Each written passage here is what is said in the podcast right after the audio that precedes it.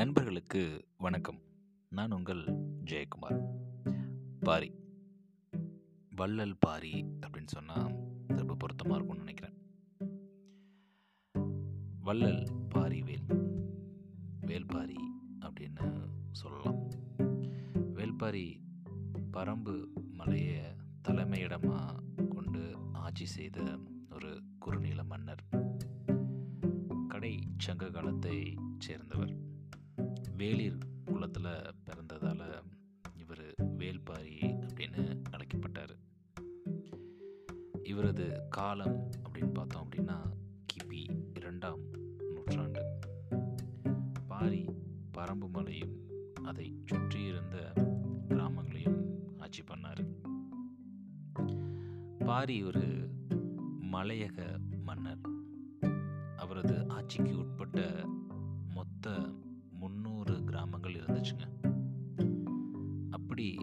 இருந்த போதிலும் பாரி மேலே மூவேந்தர்களை விட அதிகமாக மக்கள் மதிப்பும் மரியாதையும் வச்சுருந்தாங்க.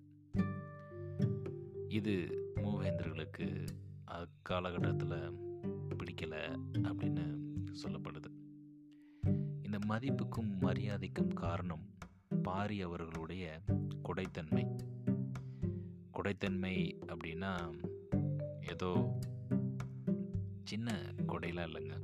பொதுவாக நம்ம யாருக்காவது உதவி பண்ணணும் ஏதாவது கொடை கொடுக்கணும் அப்படின்னா மனிதர்களுக்கு பண்ணுவோம். இல்லை இன்னும் ஒரு படி மேலே போய் விலங்கினங்களுக்கு பண்ணுவோம்.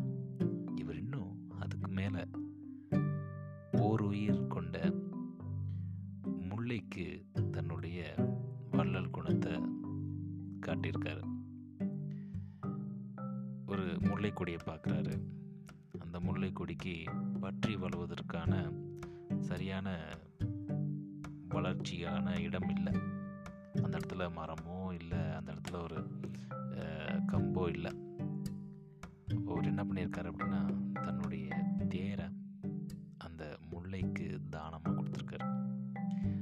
அந்த முல்லை தேரை பற்றி வாழ்வதற்காக தன்னுடைய தேரையே கொடுத்தனால இவர் வள்ளல் பாரி அப்படின்னு எல்லாருனாலையும் புகழப்பட்டார் ஆமாங்க.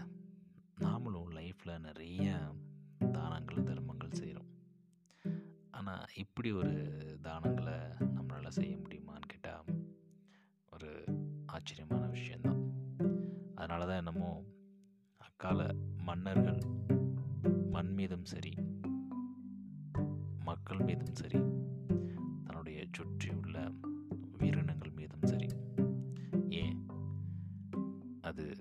மரமாக இருந்தாலும் சரி செடியாக இருந்தாலும் சரி அவ்வளவு அக்கறையோடையும் கனிவோடையும் நடத்தினால தான் சங்க இலக்கியங்களில் இன்னமும் அவருடைய பேர் ரொம்ப ஸ்ட்ராங்காக பதிஞ்சிருக்கு அப்படின்னே சொல்லலாம்.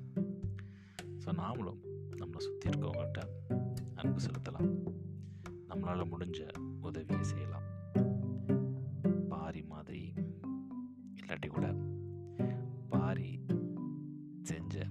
வள்ளல்களில் சிறிதளவு செஞ்சால் கூட நம்ம ரொம்ப சந்தோஷமான வாழ்க்கையை வாழலாம் அப்படின்றதில் எந்த விதமான மாற்று கருத்தும் கிடையாது. நன்றி நண்பர்களே மீண்டும் நாளை இன்னொரு பதில் உங்களை சந்திக்கிறேன்.